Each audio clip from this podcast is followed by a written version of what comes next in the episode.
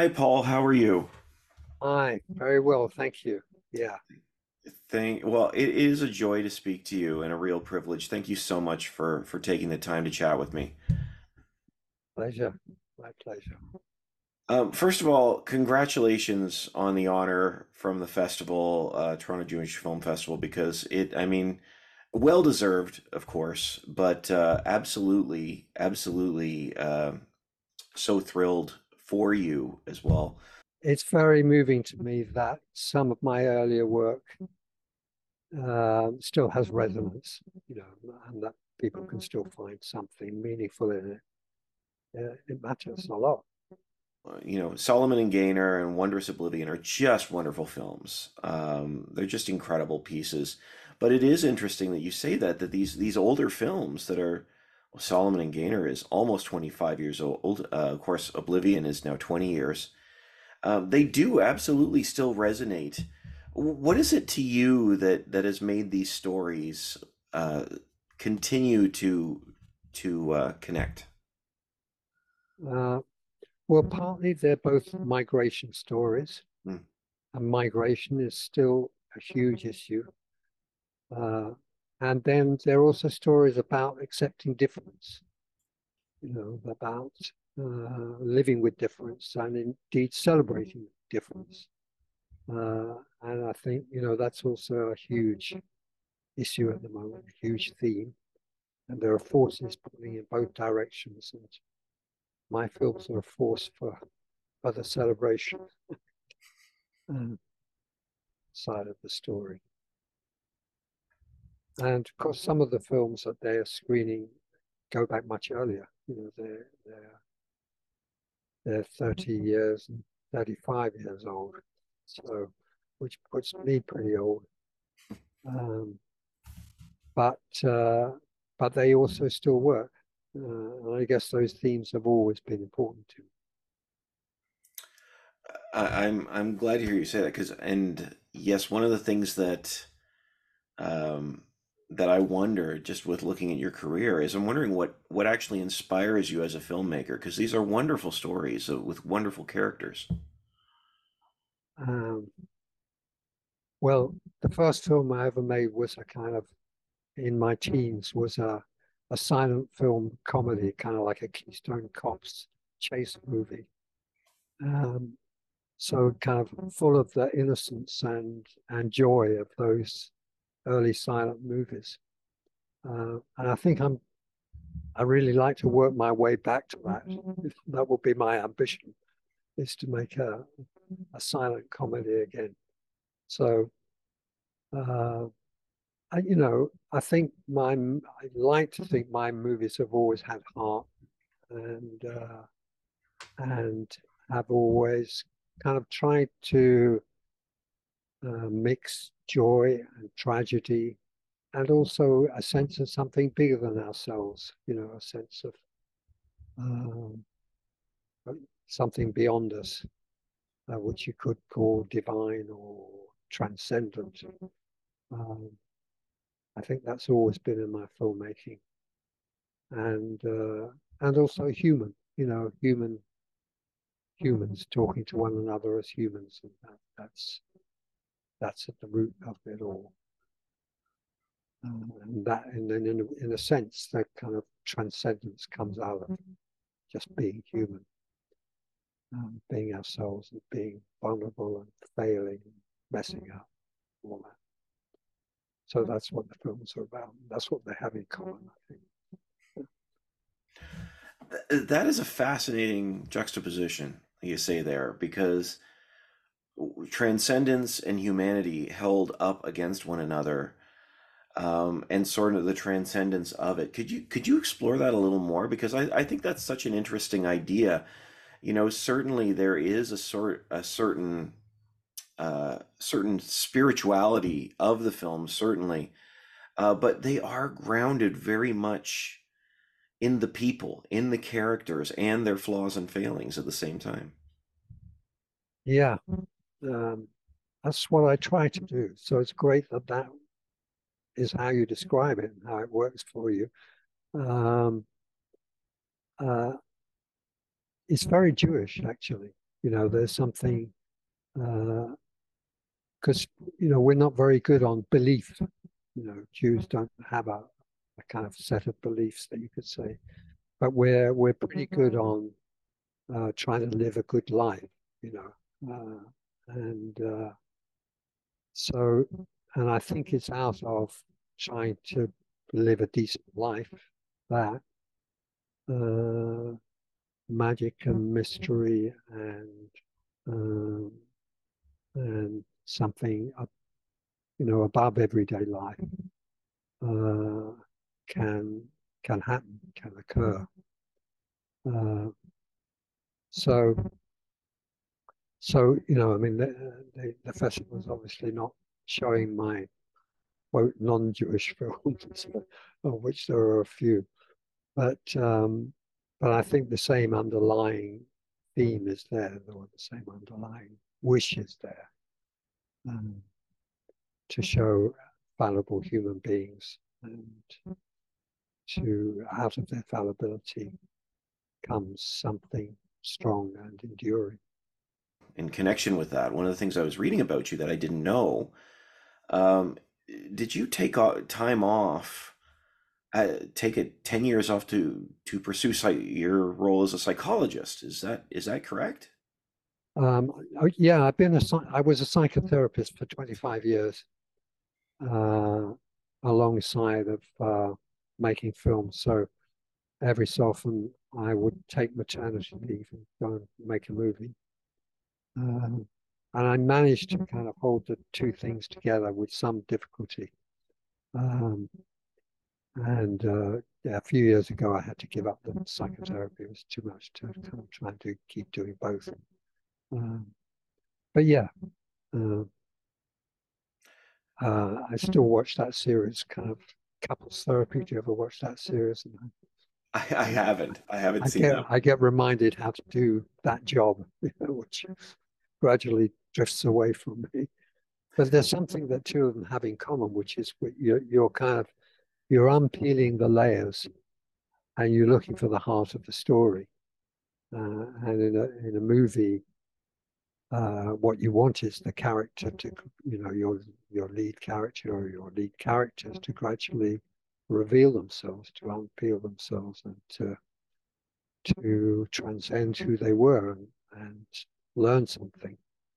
Um, and that's in a way what you're doing as a psychotherapist, helping somebody else to make that journey. So they have something in common. They kind of feed one. They fed one another. For me, they were a good balance. And also the psychotherapy keeps you grounded, you know, because you're just the asshole in the other chair.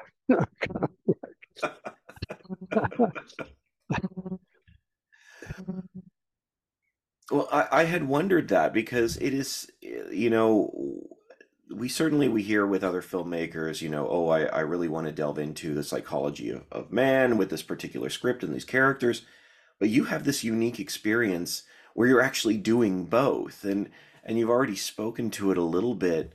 Um, there there there must be a connection within the two as you're creating your own stories yeah. uh, to to hear so many of the other of other people and the other thing is of course what it helps is is working with actors you know.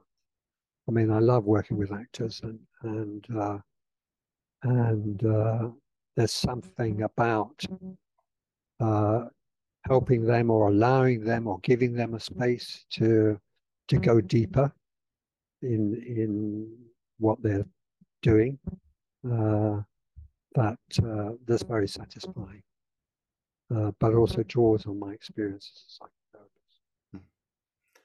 Uh, when you're working with your actors, is that something that excites you? Is is collaborating in that way and helping them to create the the characters together? Yeah, I mean, this is such a great job being a film director because you get all these fantastic creative people who want to bring something themselves to the script, you know, and I'm certainly not one of the directors that's going to tell everybody exactly what they're supposed to be mm. doing. You know, the whole point of working with these creative people is that they can have an input that they're going, they're going to bring something that you haven't thought of. Mm. And that goes from the actors through to the designers, to the costume designer, to to whoever, they're going to create something that you couldn't possibly do on your own. And that's the joy of it. It's, uh, it's a great mm. job. Presumably you you get a little bit of that, don't you? What you do. no, not in the same way. I wish. I wish. I really do. Um, it you, you I, I could see the incredible craft that's being created, and and uh, yet I'm the outsider. that's why I ask the questions. um, one of the things I thought was so interesting about both films, uh, I'm just focusing here on Solomon and Gaenor and Wondrous Oblivion, of course. Um, there, there seems to be a heavy emphasis uh, on the idea of shame. Um, and I was just wondering what you think the power of shame is, and and how do we overcome it? That's great that you picked up on that. Um, and I don't have a, a simple answer your question. Um, but yeah, we do live in a culture that makes makes us feel ashamed, you know, and uh, in, and uh, ashamed of being who we truly would like to be. And, and in both the both films, um, you're right to see that shame is a, is that Solomon is ashamed of revealing his true identity. Um, that um, that David is shamed by what he does in the film. But you know, shame is really helpful as well because shame is a driver of, of change, or can be a driver of change. I mean, to be stuck in shame is horrible. People can be for many years, but uh, to act on the shame is uh, can be incredibly releasing and, and invigorating. So Mm. And that journey from from shame through to self acceptance is is a great journey for a movie. So many movies you'll find have that shape to them. Absolutely, and you know, in in this in these particular stories as well. I mean, one of the things we just piggybacking on what you're saying there, that shame seems to be placed on the external like wherever you know you talk about solomon solomon's fear to reveal himself is because of the pressures he's experiencing and the, and the same we see in, in wondrous oblivion and and these cultural pressures um, put upon them by by older ideas or or traditional views um, that that's such a struggle um, I was I was wondering for you, uh, you know, you know, do you think that that history can be a hindrance towards our living in the present? Or does it inform it? Well, it can be both, can't it? It can be. I mean, I remember uh, growing up Jewish, you know, at the time that I was growing up, I was encouraged to somehow the culture encouraged me to pass, you know, that I could I could get away with pretending not to be Jewish and uh, and I internalized that. You know, mm. I actually thought I, I, was sort of proud of oh, I can I can be whoever I want to be. You know, I can enter this other world, and uh, I can be you know English middle class or whatever. And it took me a long time to realize that you know that wasn't who I was, and and and it wasn't helping me. You know, that, that idea pass didn't help me. Um, so I think I had to have my own little journey before I could give my characters their journeys. Um, I do remember one teacher saying to us that the, the reason that the Jews died in the Holocaust was their own fault because they didn't fight back. And I, I internalized that, you know, that went deep inside. And um, later when I was making my documentary films about Jewishness. And also, I, you know, I made a Holocaust film, which is part of the festival. I kind of wanted to refute that Mhm. uh, thing that I'd been told by my teacher. Uh, and sort of express some of my anger, I suppose, at, at uh, what had been laid on me. So you're right. Yeah, these characters in these two movies are operating in the context. And, and both of the contexts are putting pressures on them that they have to grapple with. They either have to respond to or they have to accede to. That's the drama. And uh, so, uh, but Wondrous Oblivion is also a fun movie. it's not only about Shane. No, there's a lot of joy in it. That's they're they're very. It's that's one of the things I loved about these two films is holding them up against one another and watching them because I I had not seen them and now I have.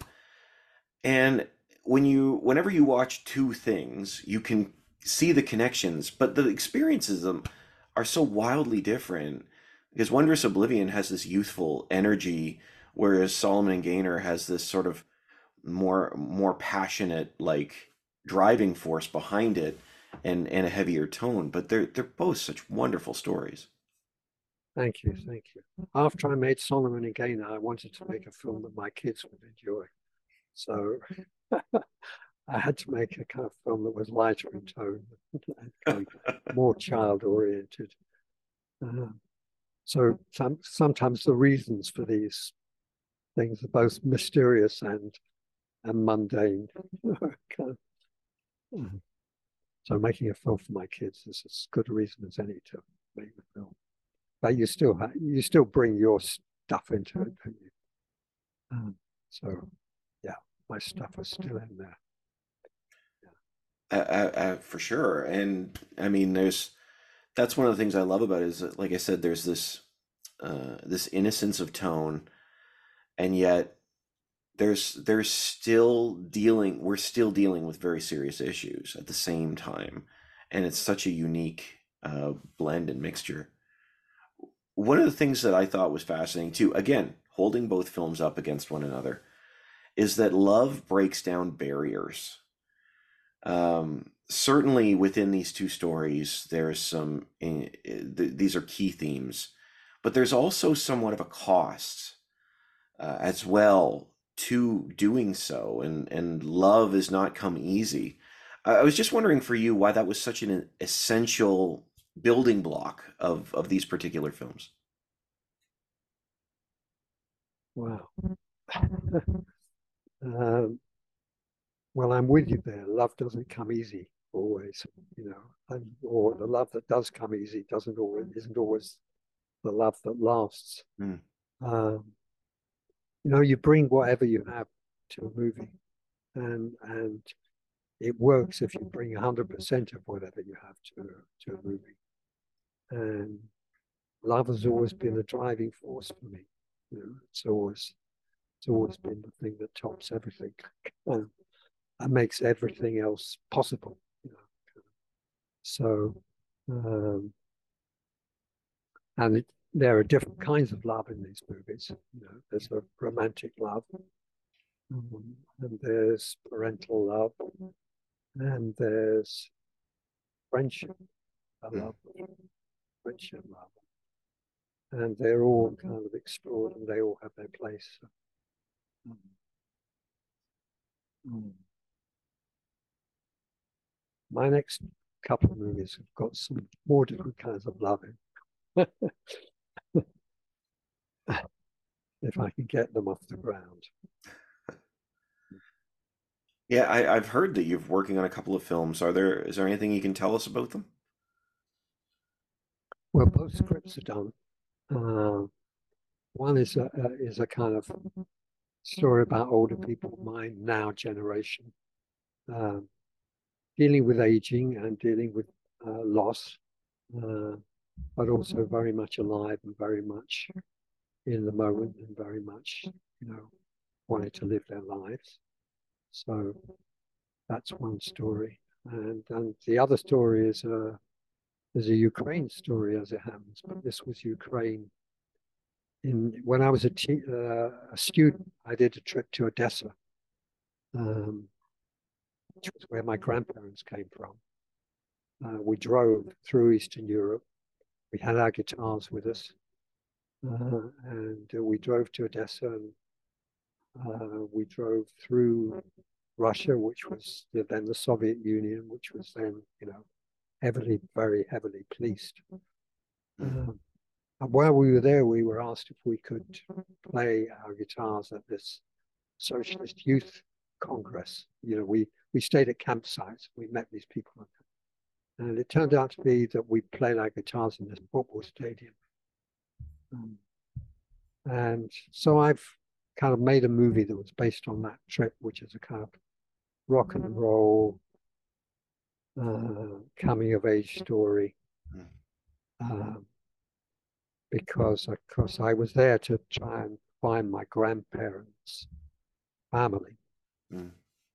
And in meeting them, I came up against kind of the Russian bureaucracy and the Russian state. So it's also a story about the KGB.